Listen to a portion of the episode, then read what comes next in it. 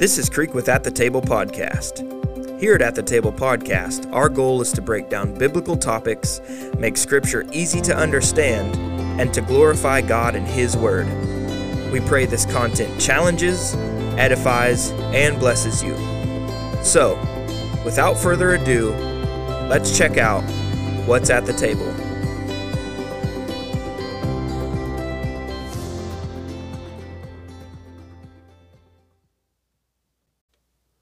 Good morning. Good morning. Good morning, everybody. Welcome to another episode of At the Table Podcast. I am here, as always, with my two co-hosts, John and Creek. How's it going, guys? Not wonderful this time, huh? Well, I'm good. Guess we've fallen in, in his ratings. Well, I was going to compliment you, but I received flack last time, so I just won't do that anymore. That's because... Well, it's because we thought you were being sarcastic in our defense. Because you've trained us. I didn't think you were being sarcastic. I just found it funny that it was so much of a struggle. It was like, wonderful. wonderful. I'm Maybe just a genuine person, and I have trouble faking and lying. That's good. That's really good. So, what's at the table today? That's going to come in handy with the episode that's happening today. It's no, really. How was your week, Trey? Uh, long. And and it's been pretty, like, labor-intensive, very warm. Creek gave me a disease. I've been coughing and had a head cold all week. If I sound nasally, guys, I apologize. He is nasally. I have done everything I can to remedy myself. And uh, who should the blame be laid at? Creek. Well, let me tell you a quick story. I take Dayquil honey. Like, it's the honey kind. It's just a different little deal they do, and I like it. But the NyQuil and the DayQuil look the exact same. So last Sunday, dude, I was feeling it bad, bro. Mm. I go to take the DayQuil in the morning, and it wasn't the DayQuil, it was the NyQuil. Wait, Ooh. So your NyQuil isn't purple? No. No, it's the no, honey, it's so orange. They both taste and look the exact same. Yeah. Son of a gun. The bottle doesn't look the same. The one bo- of them is round and the other one's triangular. Okay, that's not true. It is for the mine. One I bought that... They look the exact same. It's just the wrapping is different. You so both. Really, hypothetically, the company could have messed up and put the wrong wrapping, and we'd never know. But I'm just saying, like... Both are probably going to get sued for copyright stuff. You're nah, totally misrepresenting no, I'm not, no it work. The product works. We endorse NyQuil. That's not what well, I'm saying. I, I mean, I don't know about that. Why, why are you doing the Trump thing with your I hands? I did. Right? We love it's NyQuil. It's the best. Big D. I, I love it. I like NyQuil. NyQuil works, so I'm not talking NyQuil's bad about best. NyQuil. NyQuil is the only medicine. I have I have been using it a lot. I, I would have killed for like a hottie toddy two days ago. My throat was so sore. A hottie toddy? You mean a hot toddy? That's, I've it, heard they're those. Both the same. You've heard hottie toddy? Yeah. It's not a new thing, though. I'll be done. Let's just not consider you an ep- expert in alcoholic remedies. Yeah, I'm okay with that. Should we consider you the expert? Well, yeah. Probably more so than you. I'm just saying. Well, apparently like, your remedy didn't work. Cause well, I didn't here. do it. I didn't oh, use the okay, remedy. Okay, so. okay.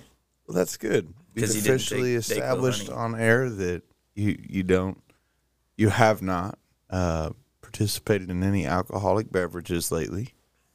Um, Amen. Creek, Creek technically has because. NyQuil. They, yeah, NyQuil's. I haven't taken any NyQuil. So there you go. Only DayQuil for you this guy. You will get in trouble if you, you take have a too problem much DayQuil. DayQuil? I, or NyQuil, either one. Oh, I was going to say. Either one. I, I did take DayQuil on Sunday. and or No, it was Wednesday. It was Wednesday. I was feeling rough. I had the elders come and pray for me. Like, I was feeling rough. And I'm sitting there, and I'm like, I'm going to take some. I took a big old shot, empty stomach, you know, hadn't hadn't eaten. Mm. And it made me feel swimmy. Poor choice. A little weird. Well, let me let me ask you this. Do you still, if you go to the self-checkout, have somebody come up and ask you if you're eighteen years or older yes. when it flags you? They card you. Yes. They card you? Well, They don't they, do it to me anymore. Oh. You see? Mm. So I go to the self-checkout, and there's certain items that I buy for work that always get flagged, and I love to play this little game with them. I'll go buy spray paint or, I don't know, starter fluid. And they'll come up to me, and they'll, they'll go to do the deal, and I always ask them, like, so I have to be eighteen to huff starter fluid? Whoa. The look that I get, especially when I'm with my wife. Oh, yeah, is dude. Priceless. Wives get kind of upset over that. Holy moly. Uh, you know what's sad, though? I have yet to have an employee not sell me. I doubt, yeah. They, they know you're just... They can tell that you're not, you're not being genuine. Yeah. There was a day. All right. Anyway, today, what is at the table? Yeah. Trey, the only only guy that we're going to ask about work. Everybody else just kind of... Well, we know what you do. Plan? Well, he took up all the banter time with his story. Oh, I see. Okay. I'll ask you after. Okay. I don't feel important no more. Okay, guys, I think we're avoiding the elephant in the room as it was. What are you talking about? You're the elephant. What are you talking about? Remember that meme? I know this is back into banter, but that meme that said women to women in the church, and it's like, I'm so ugly. Oh, no, you're not. You're beautiful. And then from guy to guy, it was like, the only thing good about you is God, and also you're fat. And he said, amen. Amen. Dude, there is this clip that circulated a while back. It was like a reel, I think, a reel or a TikTok. And um, for any of the Halo guys, it was one of the big Covenant dudes. I can't remember what they're called. Not the little grunts, but one of the big guys. And he was walking around in this room giving a speech to the rest of them. And he's like, those that break this oath are heretics. We will kill them till our dying breath. And the, the caption was like, boys in youth group. Oh, man. They are worthy of neither pity nor mercy. But those that break this oath are heretics. It was like, yeah, doc. That's crazy. We're not going to kill anybody till their dying breath. That was That was a tangent that, if without the proper context, would seem kind of hairy. Yeah. Yeah. Definitely. So, yeah. Guys, what's at the table today is we're going to have a discussion. Um, hopefully that is a spirit-led and a, a genuine discussion. Um, topical episode. We, oh, yeah, it's, this, we're, we've talked about doing topical episodes about things in culture, and, and we're going to give our first stab at one today. And uh, so our topic today is going to be women's roles in ministry. Hmm. Do not stone us. Womp, womp, womp. That would have been perfect. For, yeah. You, me and you need to trade chairs, I think. Yeah. It's harder than you think. I don't know. I did it pretty good, didn't I? I don't have that noise. Yeah, you do. Anyway. Yeah, okay. don't, don't do it now. actually, actually, in the middle of the episode, just press buttons. So I'll figure it out. Yeah. Yeah. So, women in ministry, don't stone us. Um, I think that at the end of it all, at the end of this conversation, you're going to find our, our views to be pretty, I think, pretty fair. I think I think Prayerfully we probably all, I don't want to say we're in an echo chamber because we're not, but we we probably do mostly agree on this issue. I don't think that we have to. Uh, so, sure. like, I, I mean, if we don't right. agree, then. Right. That's something, that's, that's a good point is like, you know, we can actually disagree and still be brothers and friends, and that's okay. Well, that's the first point, actually, that I disagree with you on. I've heard something like, oh, dude, really? What a clown. I'm just, I'm sorry. Okay, I'm ready. So getting down to it, I mean, really, there, there's three views. There, there's three views within the, the predominant views within the church, and those are going to come down to this. Secular feminism. So this is the idea that...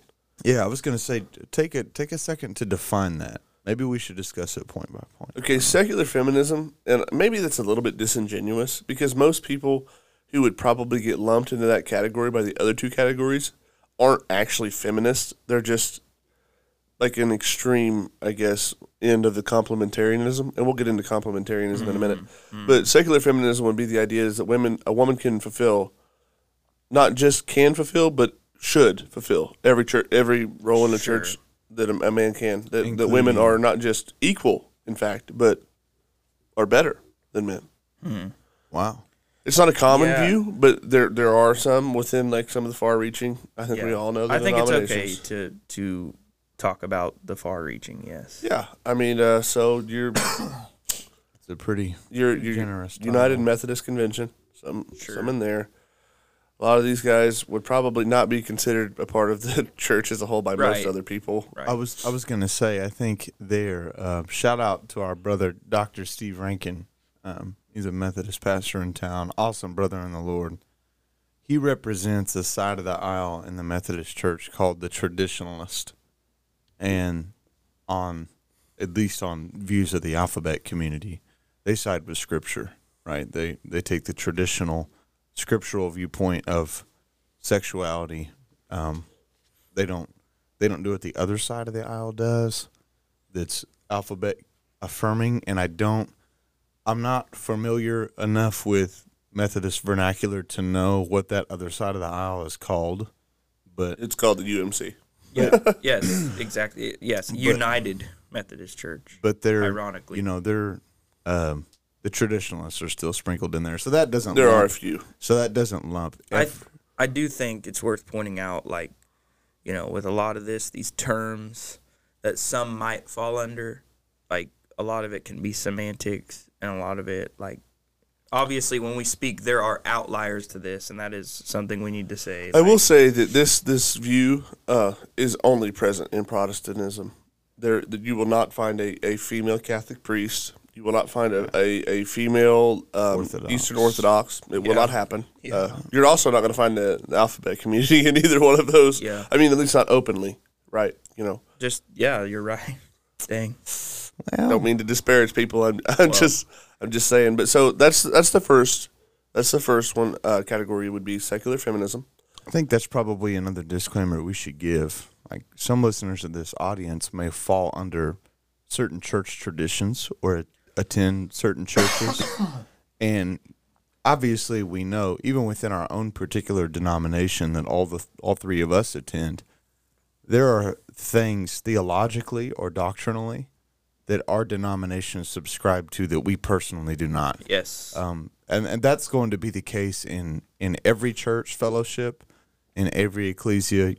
It, it won't be an echo chamber, right. um, especially if it's worth its weight in salt. You'll have some people that are seeing things a different way, and and, and that just is what it is. So if you, throughout the course of this conversation, if you hear your um, – your background or or your tradition of church brought up, or even your view on this know, topic, please know that we're not throwing you in with that batch if you do not belong in that batch. We're not saying every single person that attends a United Methodist Church subscribes yes. to this point of view. We're saying this seems to be the view that the, the the church leadership is subscribing to at large. Yeah. Right. And that, right. In a general sense. And that may not um, accurately describe you individually. So just so, know that. Secular feminism, obviously the most progressive, yeah. far leaning liberal, um, for better or worse. That's what it is. Um, the second category uh, would be complementarianism. Mm. And so complementarianism is going to say that men and women are e- of equal value. Right, but they but they've been given different roles, right, and those roles are complementary to one another. Mm. That that God has designed men for certain things and has designed women for certain things, and neither are worth more. Right, N- neither of are, are worth more value, but there are differences in levels of authority. Yes, and yeah. that God has created that structure. Um, this is going to be probably, I would say, probably the most common view, um, at least in Protestantism, in evangelical circles. This is going to be the most yeah. most um, prominent view. And actually, maybe even in, in some of the more liturgical yeah. um, circles, too. I would say like a hardline complementarianism. So there's levels to each of these, right? I mean, they're not all just like blanket terms. They're, they're just, just for the audience's sake, define liturgical circles. Uh, so I guess more. Um, You're talking like Lutheran, yeah, et cetera. Uh, yeah, or closer to some of the more Catholic traditional, or yeah. um, Presbyterian, even very early Orthodox. Protestantism. Yes. Yeah. So, um, just a disclaimer: like this is, I I would probably fall into this category, uh, somewhere in there. Uh, mm. we'll, we'll talk about and we'll define that and where where I end up towards the end of it. But the third play, uh, the third category would be um, egalitarianism.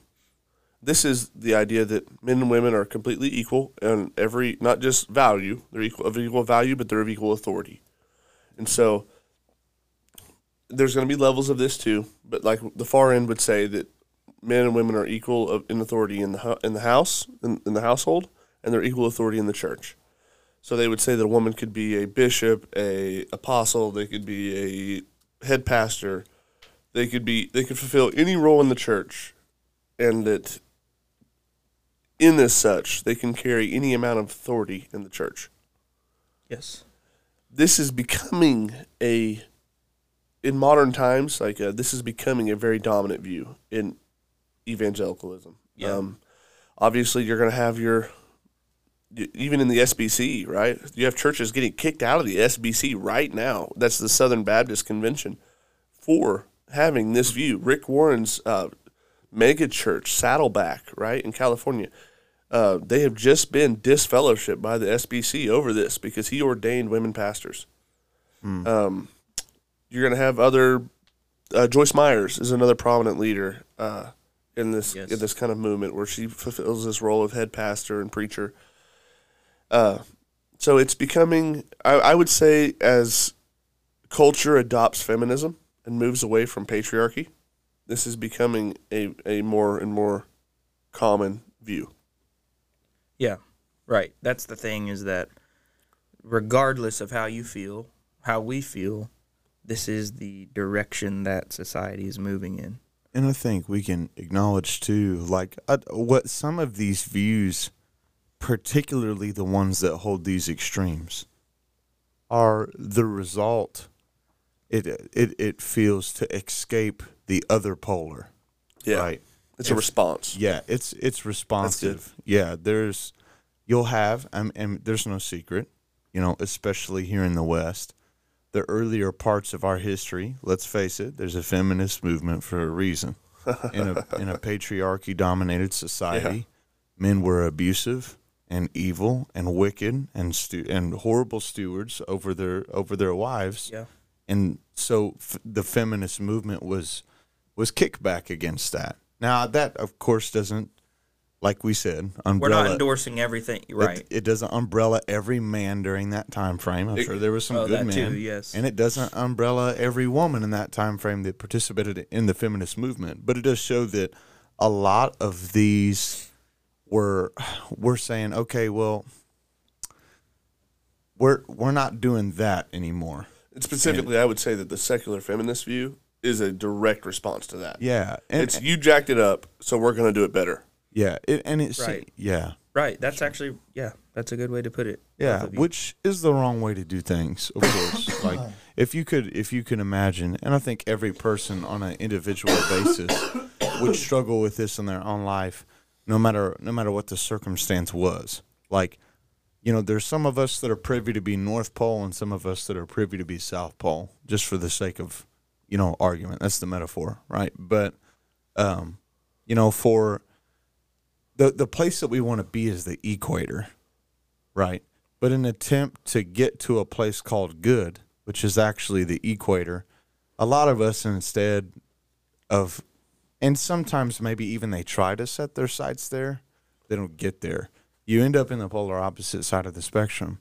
And just because people would try to use certain parts of a worldview to endorse their abuse, even though it does not endorse their abuse, doesn't mean those aspects of that world you need to be cast away because they're no good. So, as believers, you know, our ultimate authority, right, is the Word. It's yeah. the Word of God. Absolutely. Every time. And I think that, you know, that's obviously going to, the Word itself, offend people. Jesus said that, too. But I think as believers, it's it's important to not necessarily move where the culture is moving. Because right. obviously, right now, the culture is moving in all sorts of ways where we Oof. we don't want it to. It's not yeah. good. And I would good. say it's pretty clear biblically that God doesn't endorse these and even as good either. And I would, I would one hundred percent agree with that, and even like broaden that statement by saying that some of the, some of the viewpoints that are held by our, even our tradition are part of that. It's right. part of that shift in culture. Yeah. And I'm not trying to call out any one in particular at the, at this point. I'm just saying that, like, we have to be able to, just like we desire to read Scripture in its context, we have to look at the movements that, that we've seen in, in the church and say, like, okay, what was the context of this? What mm-hmm. drove this? And is this actually biblical? And there seems to be, too. I, th- this isn't this isn't a, a text source argument, but something that I th- I think is true culturally, and it, and it prevails, is that culture has a very hard time just being able to allow one thing to be complimented without interpreting that as the other one being degraded. Oh yeah, right. Like you can even in conversation. Yeah, yeah. You can you can try if you compliment, you know, femininity, f- femininity, or whatever, however you say that. If you compliment the feminist side of the spectrum, there may be some men that be inclined to have their reflex response be defensive, and vice versa. If you say or highlight qualities about masculinity, you could just be called toxic for that. Right. And recognizing something as good just because it's not you doesn't mean that I'm hating on you. Yeah. You know what I'm saying? I think I do think, especially culturally, that's a problem because we we I think that can be subconsciously just brought to the table without right. even thinking about it. Yeah, so the only two that are going to be disqualified would be like hard complementarianism and, and secular feminism.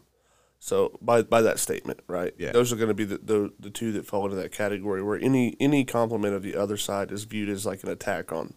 Yeah. And and I don't think that that's true. So like kick, kicking into this discussion, um, this is a pretty like, I mean, prevalent issue yeah, today. It's really probably the hot topic right there's, now. There are there's a lot of quote unquote like women pastors, and that kind of comes to the, the root of this conversation is that is is a woman being a pastor a biblical thing? I would say no. Okay, so first I think that this conversation, and I'm not trying to disparage your answer, I think that we need to define terms. Yes. Sure. That's what that, sorry to interrupt you. That is a lot of the issue with this issue is that the thing is, a lot of the terms here are not defined, and a lot of it is semantics. So when somebody, you know, I've heard, you know, people like to say, like, you know, I don't believe that, let's, let's, let me give you this statement. I don't believe that women can preach. I don't believe, or let me say it like this. I don't believe a woman, a woman can be a preacher. Some would, you know, some might agree, disagree, whatever. That's not the point right now. My point is we need to define that because that can be a vague term. Yeah, right. Yep. What does that actually mean to say, I don't believe a woman can be a preacher? Is that a biblical statement? Let's start there. So, okay, can a woman be a preacher? My viewpoint is going to be yes. Yeah. I, I just, to this, you'll, you'll probably want to expound on this. I just Googled the, what does the word preach mean? To deliver yes. a sermon or religious address to an assembled group of people, typically in church. He preached to a large congregation. I would say in that case, yeah. So so the thing is there, though, you know, I would like to say, like, ministry and preaching are, yeah, I will say our twenty-first century view on these things. Those words are not just only in church. They're not meant to only be used in church, like um, like ministry. It's not just something that takes place sure. in a church building. Preaching is not something that ought to just take place in sure. a church building. And if we were to say, by that definition, biblically, and we will we will get into the scripture, we will make sure to use the scripture. But, you know, as far as that, I don't think there's any stance that women cannot preach or be a preacher. Well, I don't have to go any further, really, than the Great Commission, right? Right, yeah. Well, Jesus is addressing, what, five hundred people? Uh, certainly a mixed crowd, too, in that five hundred people. Sure. Where he says that you'll go into the world, preach the gospel, yes. making disciples, baptizing in the name of the Father, the Son, and the Spirit. I think that if we're going to define that term the way that verse does, women are definitely included in that. Sure. Yeah, yeah, absolutely. Not only can they, but they absolutely should. But you're responsible. It, it's like a command from Jesus, and not a loose one. It's, the last thing that he had to say before he leaves the earth is like, hey, be sure you go and do this. So, like, if, if preaching, I'm going to say yes. Sure. So, getting down to the heart of this issue, and uh, one of you guys will have to help me with the address, but there, there's a Pauline verse that says that I would have, or I wouldn't have, a woman, right, to usurp, usurp authority over a man. Well, let me read the whole thing. Just go ahead and read it. First Timothy two, eleven through thirteen. Actually, I'll read all the way to fourteen. Let a woman learn quietly. This is the E S V. Let a woman learn quietly with all submissiveness. I do not permit a woman to teach or exercise authority over a man. Rather, she is to remain quiet. For Adam was fir- formed first, then Eve. And Adam was not deceived, but the woman was deceived and became a transgressor. Mm. So that is the whole entire verse. Like that, that is the that is really what the debate is over, and what that is, what that means, and what he means by that. So I'm going to say that, first of all, the context of that is is a, a letter to Timothy. So Paul yes. is he is addressing a, a solemn assembly, right? It's the gathering. It is yes, the ecclesia. By this time, it wasn't just house churches anymore. You were actually having gatherings. This is so I would say like this is a certain setting. This is not talking about women not being able to share the gospel with people. This is not talking about Uh, you know, a woman sharing Jesus with a man. This is talking about authority in the church. Right. Um, that being said, there are things, and I think this is an important point. You have you have things in Scripture that are descriptive, or maybe even opinions in Scripture, and you have things that are prescriptive, right? Right. Prescriptive. So I would say that Paul's statement here, I would say, is actually binding. I would say that Paul is operating. He's writing this through the, the inspiration of the Holy Spirit, and that what he says is profitable for reproof. It's profitable. It, it, it is a, a diagram for how church service should be run. Now, and I would like to point out, there's a lot of, there are a lot of arguments about, you know, maybe it's, like you said, not something he's commanding. Maybe it's a culture type. What would you say if I said, well, that's just the culture he lives in. That is just, like, what what is your guys' actual answer to that? And I would like to give mine too, but. I I would say, you know, in, in response to that, if the the statement was made, well, that's just a, a cultural patriarchy thing of that day, you know, I would say, like, okay, well, I mean, first we would need to talk about which culture that is. Sure. You know, yes. Because you're Greek. You're living in a, in a Greek place, multicultural you know. area, really. But th- this brings up, you know, maybe uh, maybe a conversation for another time. But the church at this point in time is predominantly Jewish, and for a lot of us here in the West today, we ask the question, how do how do these Jews fit into a Christian faith? But that that problem was flipped on its head in the early church. How do these Gentiles belong in this right. Jewish faith? Right. Where do they fit in? And that's, Paul literally writes an entire book describing what that process looks like to the Romans, yes. right? So I, I say that to say that God's prescribed culture, which is the one we're talking about, and these epistles are laying out a a new cultural foundation for the ecclesia of God's people.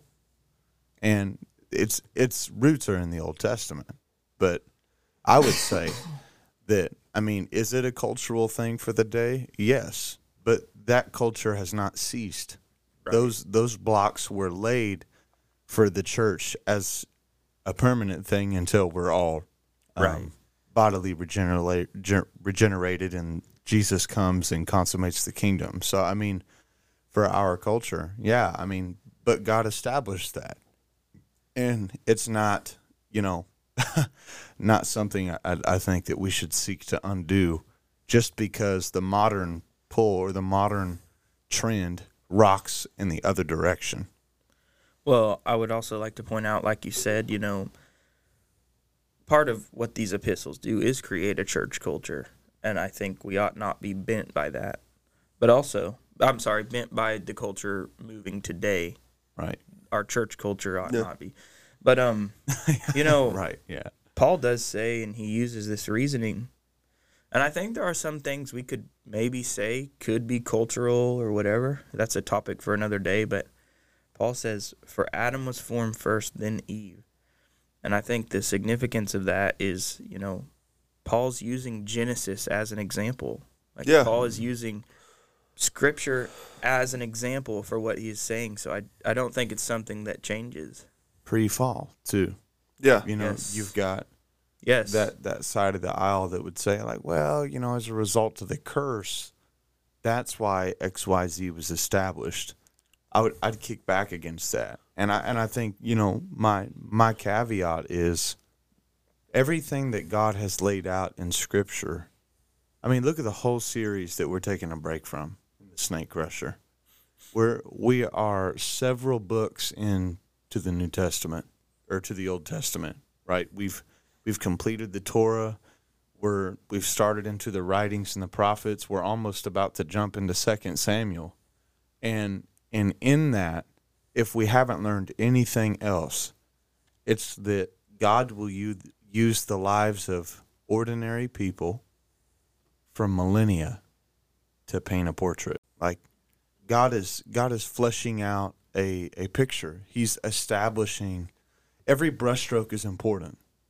And and we don't get mm. to go back to those brushstrokes and and erase and redesign God's portrait. One, that's not wise.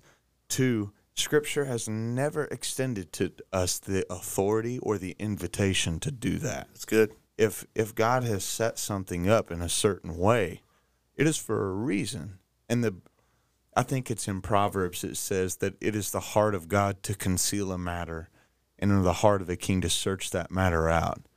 You know, when we look at Scripture, it is it is for, I know Eastern culture has sort of hijacked this, but it's for meditation and application.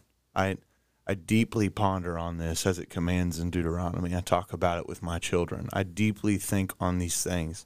I allow the Holy Spirit to teach me what he is setting up and why he is doing it so that I can learn how I should be obedient to him in that. Sure. And and then let that be my guide. So I think that, like, it's important now to define, like, when we're talking about, like, prescriptions, right, but in Scripture for this topic, what are we talking about? So you have places in Titus, right, and in Timothy where there are certain um, qualifications, right, for certain offices, right? And specifically, I think in Timothy, Timothy and Titus, both, it's mainly down to three. You have pastor or shepherd, elder or overseer, and deacon, right? Um, and, and the qualifications, um, I don't know, Creek, do you have the Scripture pulled up on that? Or, oh, I can, yes. Give um, if you want to go ahead and, and pull that up and read it. But but the qualifications are pretty strict, right? I mean, they seem to be pretty... Uh, concrete. Right. This, you know, just to, before I read it, you know, it's hard to be a male pastor. Like the, the. It disqualifies a lot of people. Right. I think most people, even in the church, just to be honest, are disqualified from being. I, I would say that it, it disqualify, disqualifies at least two of the three people in this room. Yeah. Yeah. Therefore, an overseer must be above reproach, the husband of one wife, sober-minded, self-controlled, respectable, hospitable, able to teach, not a drunkard, not violent but gentle, not quarrelsome, not a lover of money. He must manage his own household well, with all dignity, keeping his children submissive. For if someone can't manage his own household, how will he care for God's church? He must not be a recent convert, or he may become puffed up with conceit and fall into the condemnation of the devil. So, yeah. And it all, actually, a little more. Their wives likewise must be dignified, not slanderers, but sober-minded, faithful in all things. That was, I skipped ahead a little bit, but that's a good point, too, is like. You're in Timothy now, right? Yes, First Timothy three. Yeah. So, I think that, that's good, Creek. Thank you for reading that. These... This, and I understand that there's a little bit of relativity to a lot of these. Okay, so what is drunkenness? What, what is yes. what is a slanderer? What you know, is how a, many times do you have to slander before you're a slanderer? Right? What's a new convert? What's a recent convert? Is that six weeks? Is that sixty years? I mean, you know, you have to define a lot of those. And I'm not saying that it's a perfect practice in which we do that. I think sometimes it just does change a little bit. I think some of it is subjective to the church, like. You know, I like at least with the new convert thing, like what if it's a new church, you know, and everyone's less than a year old? Does that mean one month? What does that mean? I, and I'm not saying I know, but I will say that. Common sense, I think, right? right? We right. would say that some common sense has to be applied, but like so when it says, like, don't be a drunkard, or like be a husband of one wife. Yes. There's only one of those that this conversation likes to change. Right? When we're talking about the qualifications for an elder, specifically in this case, or a pastor, no one wants to change the, well, don't be a drunkard.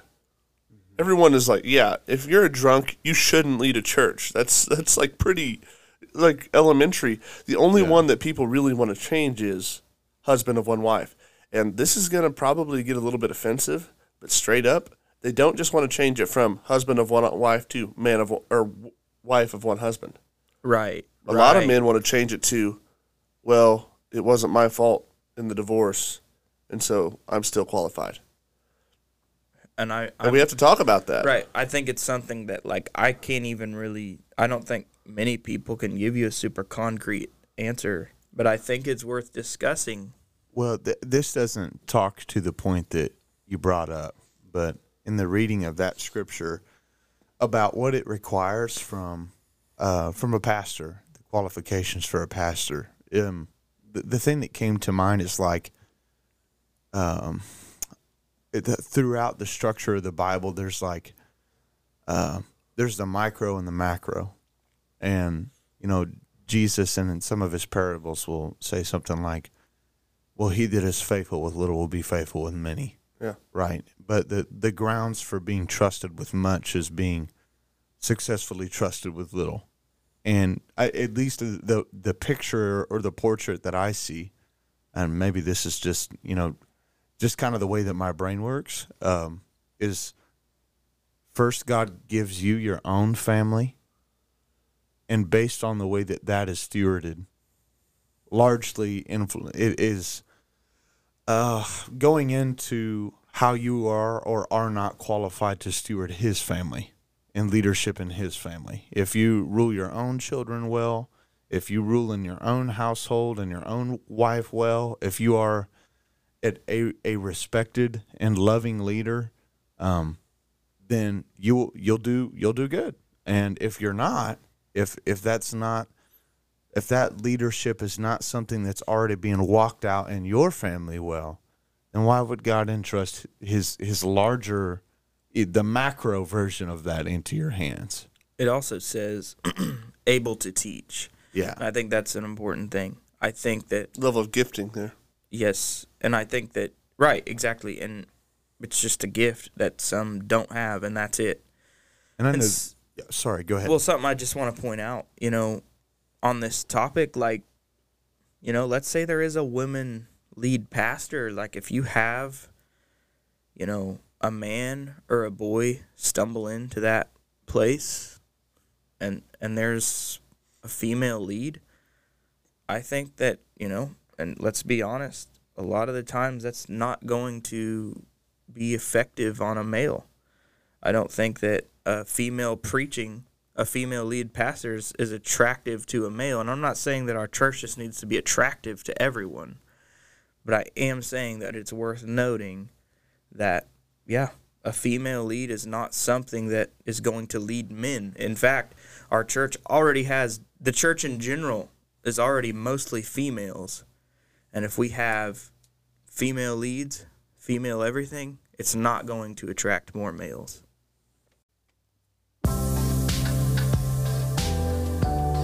This is Creek with At The Table Podcast. If you're enjoying the show, give us a rating, review, and share our podcast with a friend. If you'd like to contact us, email us at at the table podcast mail at gmail dot com. Thanks for tuning in. Now, let's get back into the show.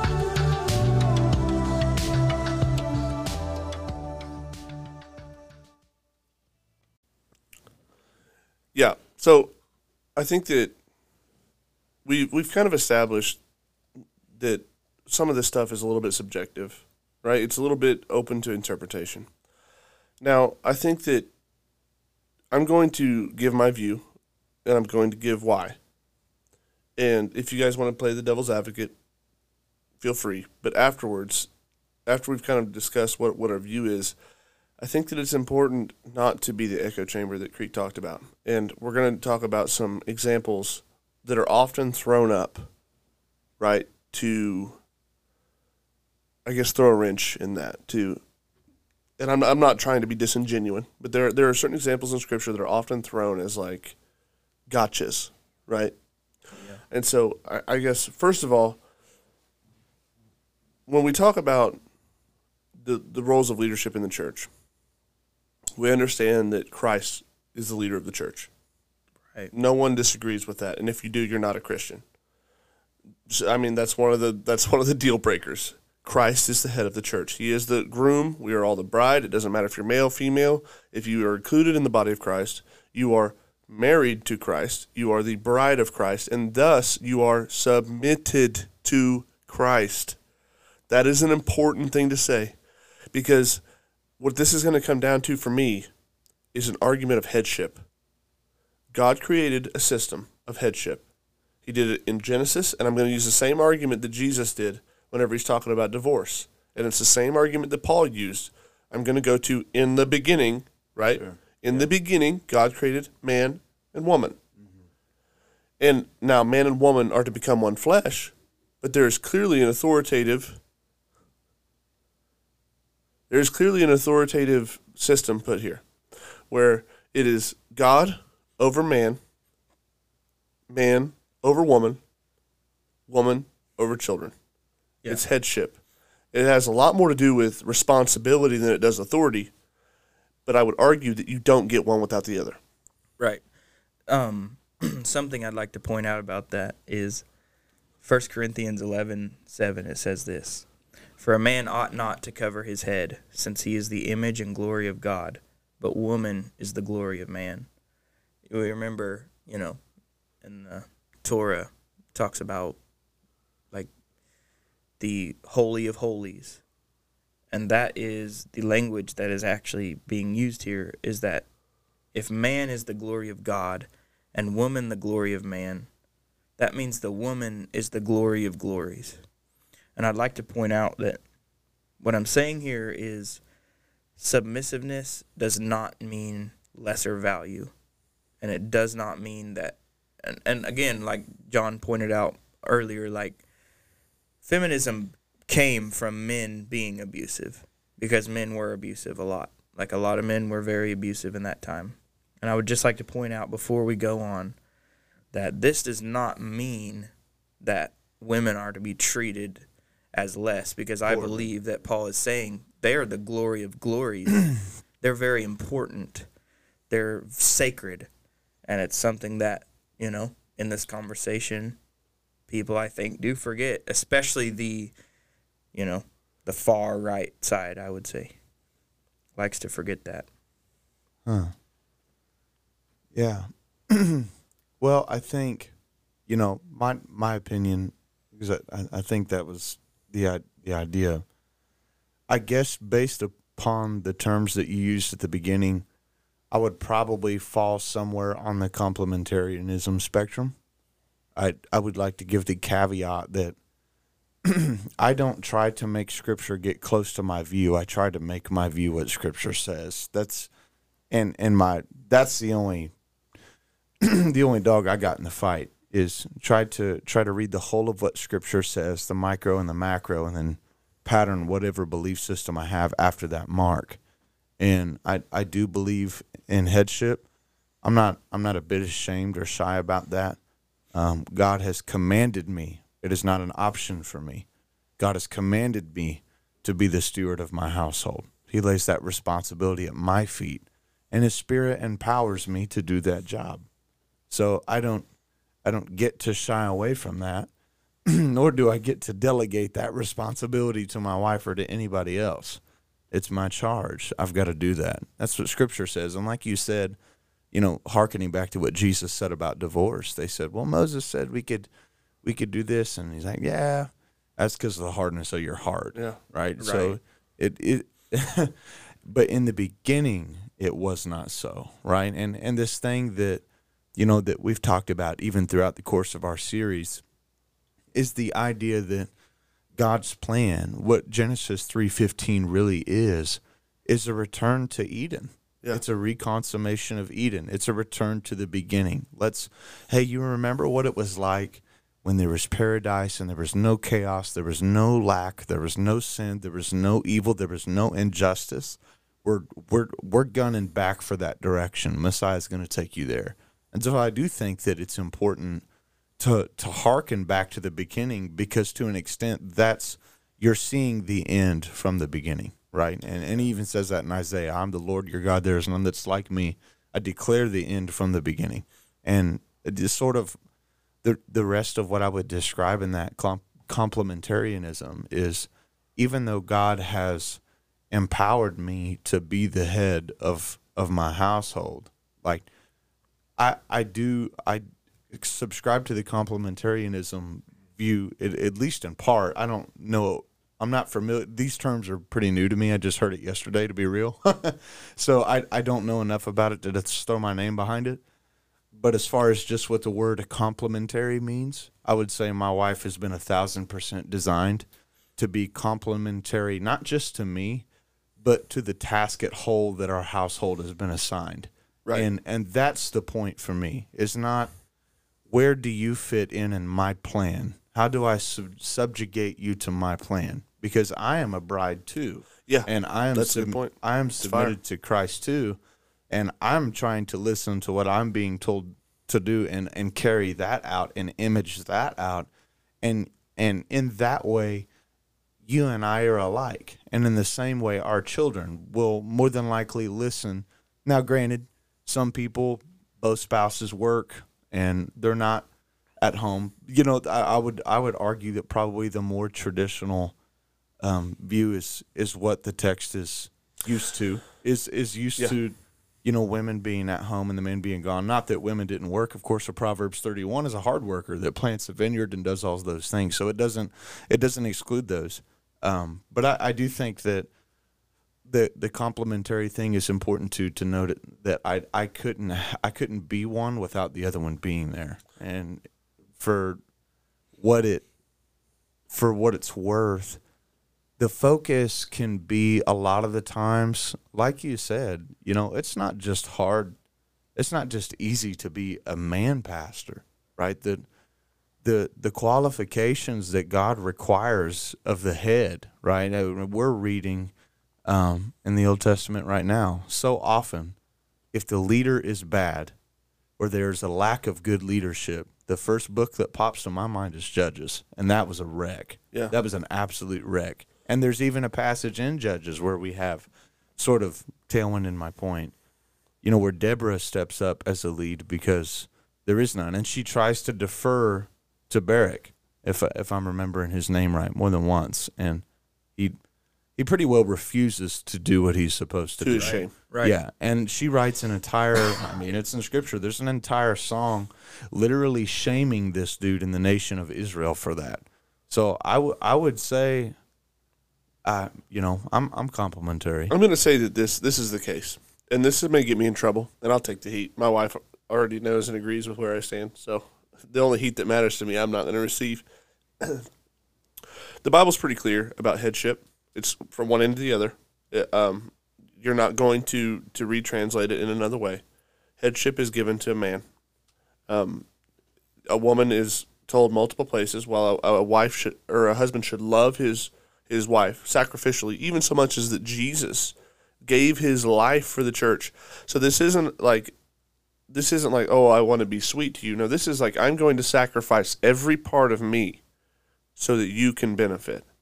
I want to be clear about that, because this call to headship is not a call to the penthouse suite where you get to rule over the top of, that's, that's not what this call is. What did Jesus say? If you want to be first, you have to be a servant to all.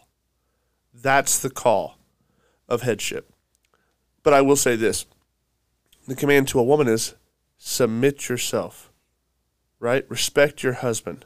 Those are the calls to a woman. And we don't get to, to whitewash that, because while you're called to submit to me, I'm called to submit to God, right? Right. And if you're submitting to me and I'm submitting to God, that means you are submitting to God. And in, in that way, headship plays itself out, and it images the macro. You talked about the micro versus the macro. We talk about the family versus the church, and in the church, it's the same way. We, when we play these roles, we've talked about this through the Snake Crusher series, right? God institutes these things to be prophetic. And and when we put when we submit to the roles that God has given us, it images something on the macro, right? So the wife submits to the husband, the husband submits to God. The macro in that is the submission of man to God. And we get to play that out in the family and in the family structure. The problem in the church is we like to kind of divorce those two things from one another. And we're talking about, and we've kind of went a long way around the tree to, to get to this point. Can women be head pastors? Can a woman be in authority over a man? Can a woman stand in that place where she is the end-all authority in a church? Not biblically, no. I'm going to have to say no. Why? Why can't a woman? Because it messes with the image. A woman can no more be in authority, in headship over a man than I can be headship over Christ. If I try to put my wagon in front of, of Christ, I'm not going anywhere. He's and, not having it. And it's the opposite inverse that's a problem too. Like, you know, this touches the transgenderism thing. But it, it is shameful for a man not to be a man.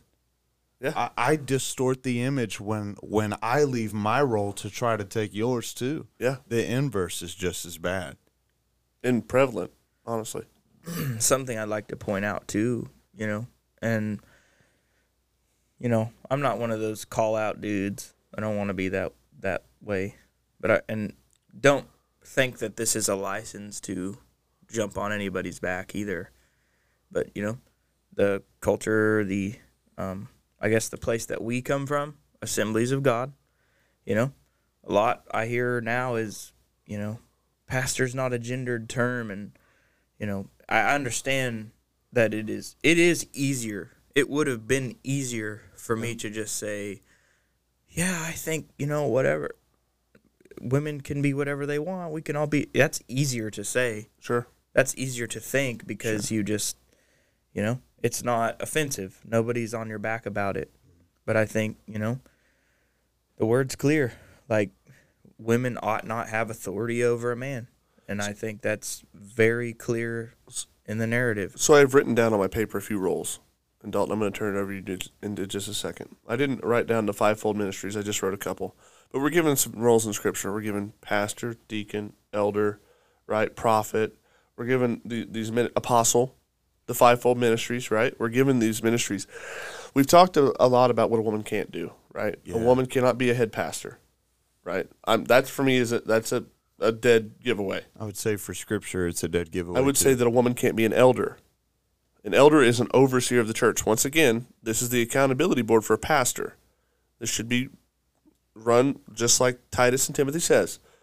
A group of men who are faithful, who are sober, who are filled with the Spirit, who are a husband of one wife, all of these things. And I think that if you were to be honest with yourself, like that is the ideal leader, someone who has all of those. Yeah.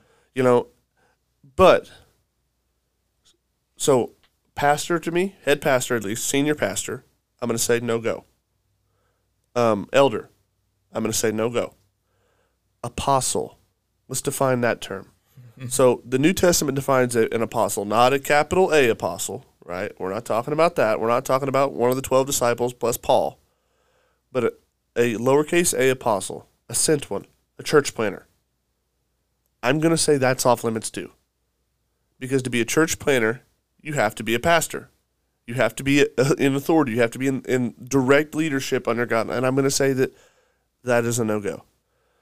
So we've talked about three categories that a woman cannot serve in, biblically. But what can a woman do?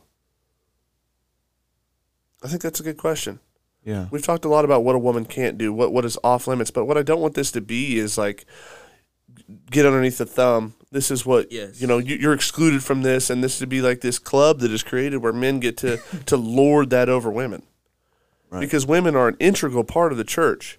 And, and they were an integral part of Jesus' ministry, and there's been times all over Scripture where a man wouldn't step up and God used a woman. I don't want to make it sound like we have the same authority that Christ has, but I do want to say this. Like, we are the hands and feet of Christ, and I think there's a lot of times where my wife plays my hands and feet as well. Like, you know, we'll have your classic altar call example. where there's a woman who I believe needs prayer. That's a very good point. But I, I'm not, I'm personally not going to go just pray for a woman, especially when I don't know, alone. You know, there's certain contexts, obviously, you know. Not, not even just for, like, the idea of, like, oh, I might, you know, appear to be evil in this way or that way, but also in the context of, like, I'm not a woman and I don't understand what right. you're going through. And so that's where it comes in very useful to say to my wife, hey, can you – it's it's amazing, dude. Like, hey, can you please go pray for that person? I'll even go with you in some cases, but I can't – A, I can't relate. B, I don't want to appear evil. C, I mean, you know, there are certain contexts where it's just unwise. Like maybe the woman would feel kind of weird. Like, you know, we yeah. don't we don't want to ostracize people. one hundred. So my wife can be a useful tool, as in my hands and feet, to do that.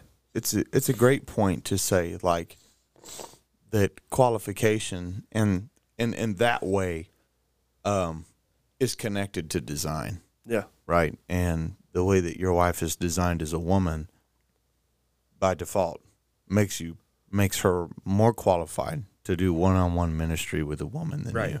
Right. I would and, just say straight up unwise to do ministry with right. women at one-on-one. So you know, oh, yeah. That that's the that's the heart of complementarianism. Right. And and that that would be something I, I would I think I would try to contribute for sake of argument. It's just that for for ladies, like there there are in God's design, there are there are things that they play an integral role in. I mean, like one of the first things that comes to mind is Philippians. Whenever, you know, Paul's writing this letter to the Philippian church, who for the most part he really doesn't have a whole lot bad to say about. And that's one of the few letters where Paul is writing to a, to an established New Testament church and he's not just riddling it with correction. Right. You know, I mean, like the letters of Corinthians are that's a lot of papyrus. That that dude was going in. Right. But for Philippi, you know, one of the things that he says is he implores two women, Yodia and Syntyche, to agree together in the Lord. Because you, what what we have basically, without reading any commentaries, doing any early church history searching, you know, um, just sort of taking the text at face value, is there's two women in the church that seem to be very influential. Paul doesn't name very many people at all by name, and when he does, it's important. It's a reason. They are, for the most part, people in leadership like Timothy or Titus or right. Luke, or people that are doing ministry with him, or people that are already there, or people that have done like really, really bad. Yeah, if you make the list, yeah. you're either really good or you're you are really, really bad. Really bad, exactly. And and these two women seem to be very, very influential in this church. And right. Paul is, is speaking to them about division, and he says, I plead with you to agree together in the Lord. And then he urges the rest of them, like, you know, help these two who have labored with me in the gospel. Sure. Right? And, and and that way you see, like, Paul deferred to them that honor.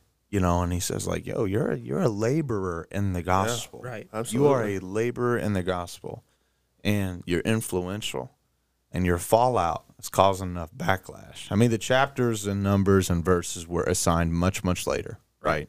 This is a letter, but I think it's within, what, the second or third chapter of this letter, um, out of a four-chapter letter. So it's pretty small. Paul mentions both of them by name. And th- and this isn't the only time in Scripture where the women are, are mentioned yes. in pivotal roles, right? You have Lydia, who, yeah. um, whenever, I think that's Acts sixteen. I, I could be wrong on the address there. Please don't sell me for it.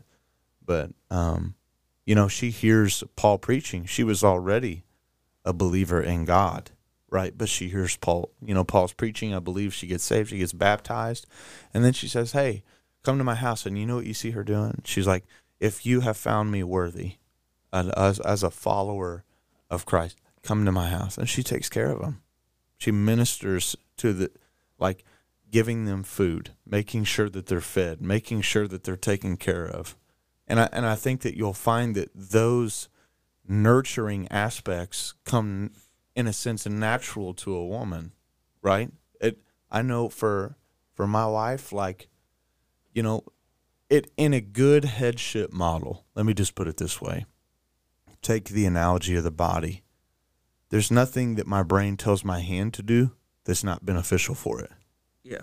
Or f- for even my feet, for the most part, or any other part of my body. It's for the benefit of the whole organism as a whole. Now, in good headship. Right, right, right. Some people, some people don't guide guide their parts very well, but in a in a good headship model, that's it's not going to it's not going to be detrimental to you. But in fact, it's it's a good thing, you know. And in Christ, I recognize that, you know, what what He delegates to to me, what the head passes down to me, is a good thing, and it's not just for the benefit of Christ, but it's for the benefit of the church as a whole. Right. And those those ways, you know, one of those ways in which I think, you know, women have a place in ministry, I, I would say is alongside men in that way, you know? Like, I know for me, uh, I've been single and I've been married. I wasn't half the man that I am now, right, in ministry without my wife. Yeah. And if my wife was not there to play the role behind, especially behind closed doors, of being someone that levied not just encouragement but criticism and accountability, and accountability, yeah, and advice, and instruction, and instruction, wisdom. A lot of the times, like, thinking administratively isn't always my gift, even though that is my calling. Right. So I'm I'm going to I'm going to seek your input, right? And and a lot of the times, God has graced her to be that for me. So I think that's one that's one aspect in in which women cannot cannot possibly be needed more is yeah. is those those kind of supportive roles. Yeah. Well, you know, just to reiterate, just kind of landing this plane, you know, um women women's role is, like we said, equally important, and I think it's a good point that you wouldn't be half the man you were without your wife, because I'm the same way, literally. Um, and there's so many things that I can now do, that I now have, because of God's design in my wife to complement me. And I think, like, you know, we often maybe even subconsciously forget, like, that, you know, God's design is for a reason, and it's yeah. not just to command you to do things for kicks and giggles. Like, it's sure. it's there's a deep reasoning behind everything that the Lord says. Yeah, and I think in most cases, like, this this is evident not just in Scripture, but but God has made this evident in nature, right? In the nature of a man versus the nature of a woman. I don't think that you get much more of a stark example than me and my wife, right? Yeah. I'm six foot four, two hundred sixty pounds. Like, if you've got to, my wife, she might be five two, five three. If you got to pick one of us to go out in front, you know, whether it's danger, whether it's, you know, whatever, nature chooses me. Yeah. Why?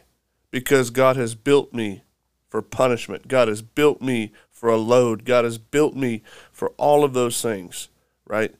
Nature cries out and says this. It's just the way that it is. Whereas, like, the nature of my wife, the nature of a woman, what is it? What is it? It's nurturing, right? She has a nature that is that is motherly. She has a nature that is to, to take care. Like, and I've said this before, and I don't know if I've said it on the podcast, but I don't know. God spoke to me this Mother's Day, right? Uh, it's been two months ago now, I think. We were we all went out to lunch. We were all sitting there, and like for we were at a Mexican restaurant, and like. They bring out a little cheesecake, right, for the for the mothers, right? It's just like a little freebie that they give you. Um, and they bring out this little piece of cheesecake, and I'm in the middle of talking, and I, I just kind of turned and looked, and my wife divides this. We have five children. Only four of them were present at this dinner. She divides this dinner into, or this little cheesecake into four pieces and gives them to our four children, not t- keeping one for herself.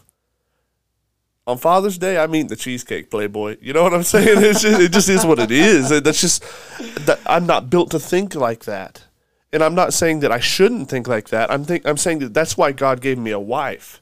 God gave me a wife to teach me how to think like that, because He didn't design me to think like that. Mm. God designed me to be the one who's like, take, go, get, fight, move. You know, shuck. Be the one who pushes the line.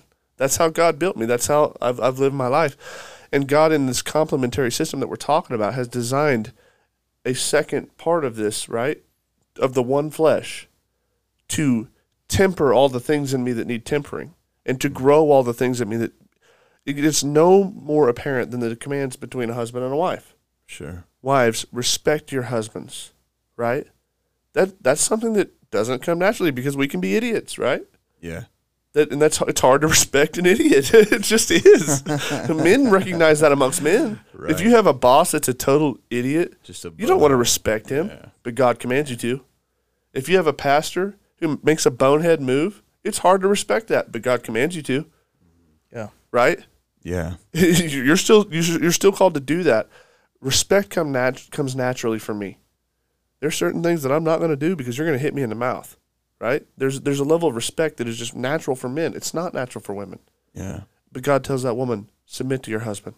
Right? Love, man, love your wife. Love doesn't come naturally to me like that.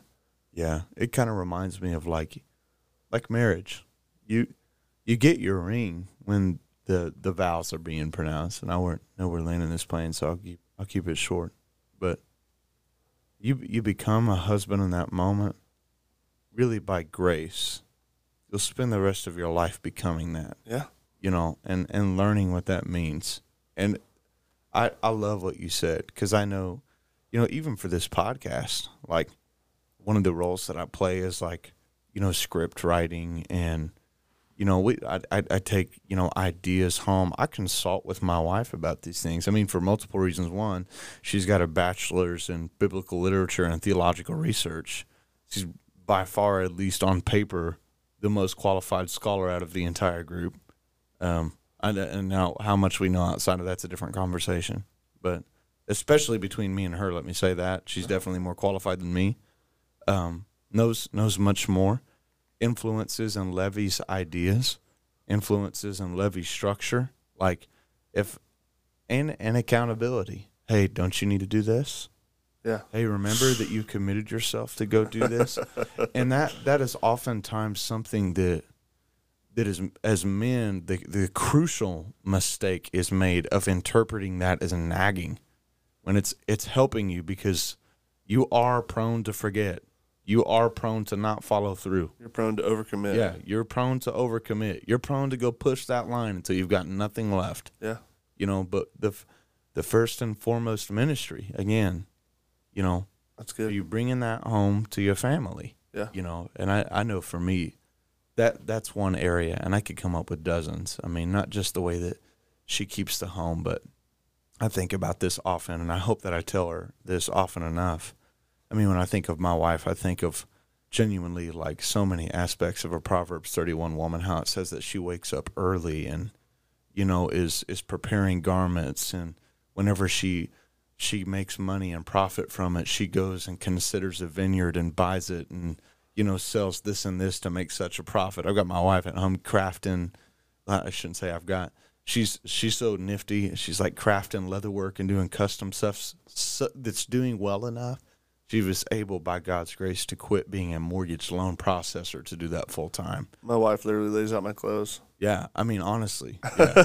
she I, picks out my outfits. For dude, same. For real. Yeah. I mean, there's so many so many aspects of day-to-day life, even in encouragement. I, I know for me, if I if I, if I get vulnerable and I'm like, I'm feeling like an ounce of butter scraped over three loaves of bread right now. Yeah. And I'm running out of steam. If I can count on one person in my corner to say, you're a good man and you're doing a good job and I respect you for that, it's my wife. Yeah. And nothing makes me, funny enough, want to strive towards that mark more. Yeah. Than when I hear that. I'm like a dog, dude. Yeah. You give me that affirmation, a little pat on the head, and I Man. just... I, I will, but yeah. So I, I think that in landing this plane, we've we've talked about that's you know, landing two. Yeah, that's landing three. But well, hey, no, you you did landing one. Mm. This is technically landing that's two. Landing so if two. we feel the need for a third one, we can. Don't be cutting the Pentecostal. I'm not mad. Out. So we've talked about what women can't do, and we, we we left that with head pastor, we left that with elder, um, and apostle. Mm. Now, let's talk about roles in the church that a woman can fulfill. I'm going to say teacher, right? A teacher. And I think that your wife is a really good example of this. Savannah, sorry to dox you, Aunt Nana, but Savannah is a very gifted orator. She's a very gifted teacher. She's a very gifted speaker. And I think that, like, the, her submission to, to Scripture in this is, like, it's a beautiful picture. Because whenever I think of someone who can, a woman that can preach, Savannah can preach. Yeah, she can. She absolutely can, and I've heard her preach. I've heard her preach to women. I've heard her preach to men, and it was good. Mm. I am going to say from my view, and feel free to disagree with me, a woman can be a preacher. Yeah. A woman can be a teacher. Those are things a woman can do, especially when you know that she is a biblical woman. Just like a man, if he's going to be a pastor, if he's going to be, a, you know, he's got to be submitted to Jesus. You can't have a pastor. You know, there's a lot of people who claim that role out here that ain't pastors. Right. And I don't mind naming names. Joel Osteen, you're not a pastor. Yeah. You just aren't. Kenneth Copeland, you're not a pastor. No way. You're a thief and a liar.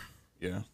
You have to be submitted to Jesus. You have to be faithful. You have to be a good steward of your home. You have to be all these things, or you're not a pastor. And and if there's one thing that Paul, he he complimented the church on, it was seeking out false prophets and false teachers.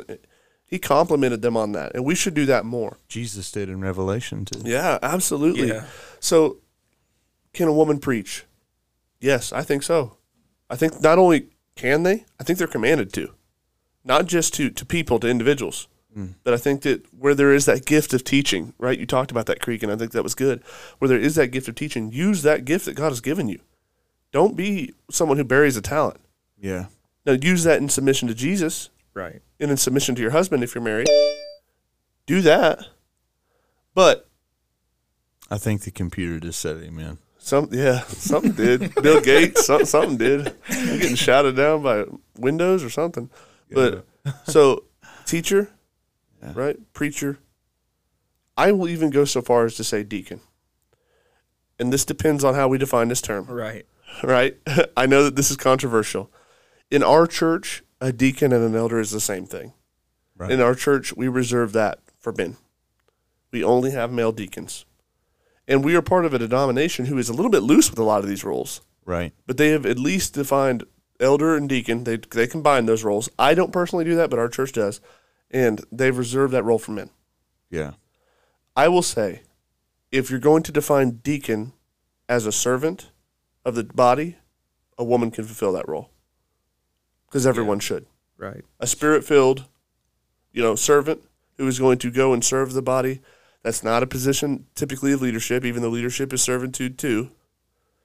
Yeah, one one of the first roles I think of is like um, Shonda in the missions department. Sure. Like how, you know, Stephen was chosen as a deacon, and part of part of the roles outlined of, of a deacon was, hey, you're going to make sure that the poor get fed. You're going to make sure, like, all of these attention to detail yeah. things, we're going to go do this and you're going to do this. And, and I, you know, honestly, all three of our wives, you know, and, and Shonda, my mother-in-law as well, the she's pastor's the, wife. She's on the impact team. Yeah, exactly. Right. They're going out and serving the, the people in the community that are, that is beautiful. They absolutely shine in that role too. And they should. Yeah.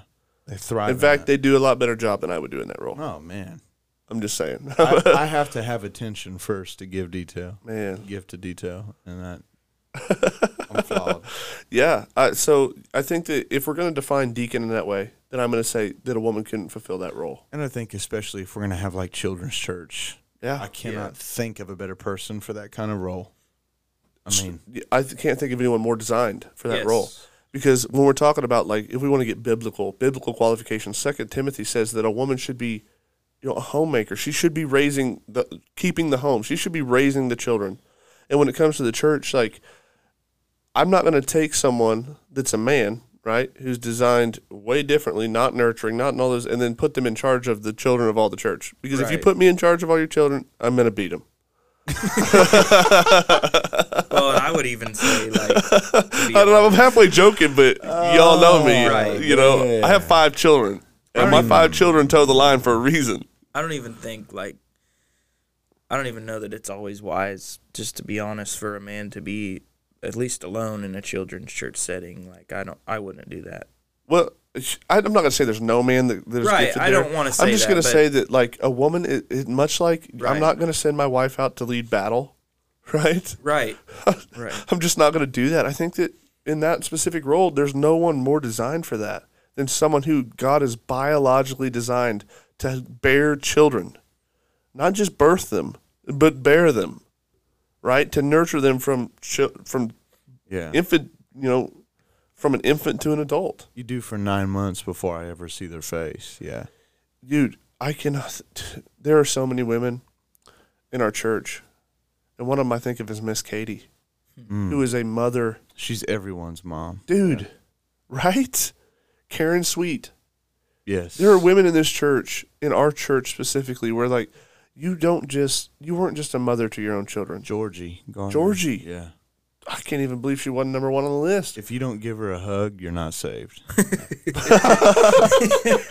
just joking. But just but joking. Straight up, though, like. Yeah. Tammy. Tammy Wadley. Yes. There's another one. Her mom, Susan. Yes. Yeah. Th- these are women who have who have fulfilled their God-given role in the church to be mothers Uncle and to be teachers. Yeah. yeah, to be teachers of women, right? To instruct the younger women how to be a woman. They, they fulfilled that role. They're doing it beautifully, and I think that that's wonderful. Yeah. There, there is a need for older women to teach younger women, just like there's a need for older men to teach younger men. Yes. Because, oh, my gosh. I, you know, hey, Father's Day just passed, and I don't mean to disparage any single mother, but you're not going to teach a man how to be a man like a man will. Right. Yeah. You, and, I, and I know that we've got to land this plane. We've gone over, but a conversation that I had with my wife one time, when it, in regards to discipline to our children, is she kind of disagreed with the way I got down. And we had a conversation about it. And, of course, I take her opinion into counsel because I can be I can be a man, right? But it was in regards to my sons. And one thing that I, that I, I told her is, if you if you like the man that I am, understand I know how to raise that man, right? Yeah. My daddy raised that man by God's grace. And by God's grace, I know how to raise that man. What it comes down to, I think, is that God has designed us biologically and spiritually to occupy certain roles. Mm. And this is a hot button take, but God did not design women to be the head of a church. Yeah. Just didn't. I think that's what it comes down to, is it's just not in the design. It's, he didn't design a woman to be the head of a family. I, I would argue... You know, like a lot of times. And I think, like I said, if a woman comes up and preached a sermon, I'm not tripping or freaking out. No, but, I've, had, I've heard but, some good ones. But I would argue, you know, men are not designed to take counsel from women. Men are not designed. I, I don't think so. It depends. Not, not in a, okay, let me clarify. Please not, clarify Not that. in a yeah, church. That was the one that got us uh, canceled right there. Not in a church setting. Like, I don't, I, like I said before, I don't think I don't that. Know. I don't think that a man walks into a church where a woman is a lead pastor and has a desire to be led in that setting. I see what you're saying. Okay. I, I think a man ought to take counsel from his wife.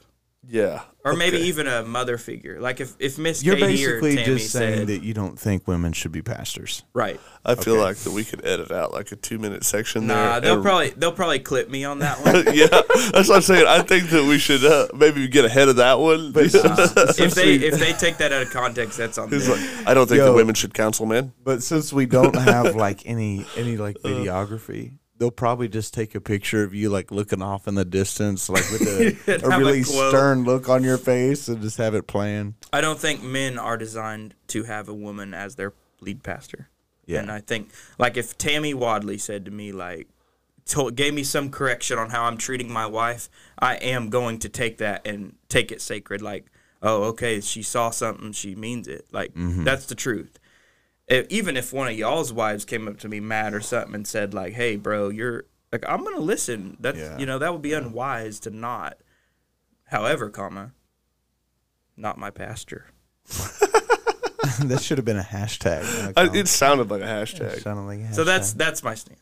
Yeah. yeah, I think that we've been, like, pretty clear in the fact that we all land in this, like, soft complementarian. Yeah. Right? Like, women design yeah. for things. Men design for things. Men shouldn't have children. It's equally. It's twenty twenty-three. I mean, it's sad that I have to say that, but my my last caveat is like, there's a tragic story that's unfolded all of humanity, of people being focused on the one thing that they could not eat out of everything that they could eat. Yeah. Yeah.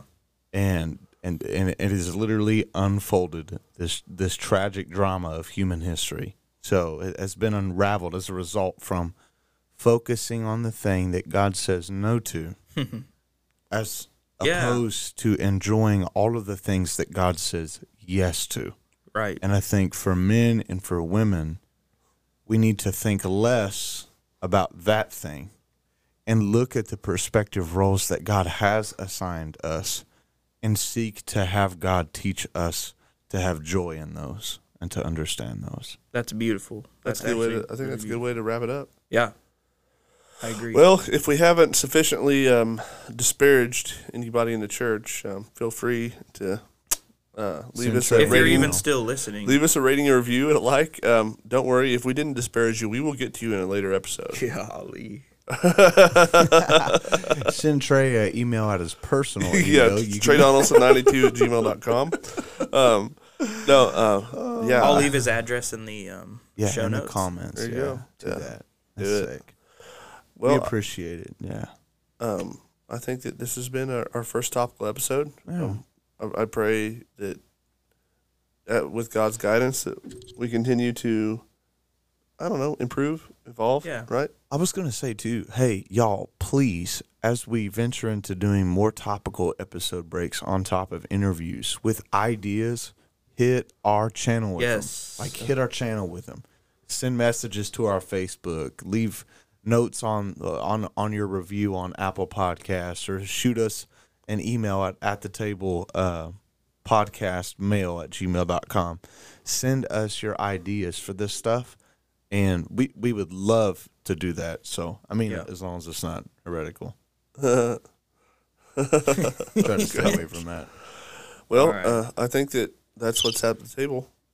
I didn't now you I didn't it. even mean to hit it either. Now you do it, bruh. Oh, my gosh. Oh, we need to check the poll on whether or not it's acceptable to eat cheeseburgers at a Mexican restaurant. I wonder what the poll is. That's what's at the table. Y'all be blessed in Jesus' name. Godspeed. Take it easy.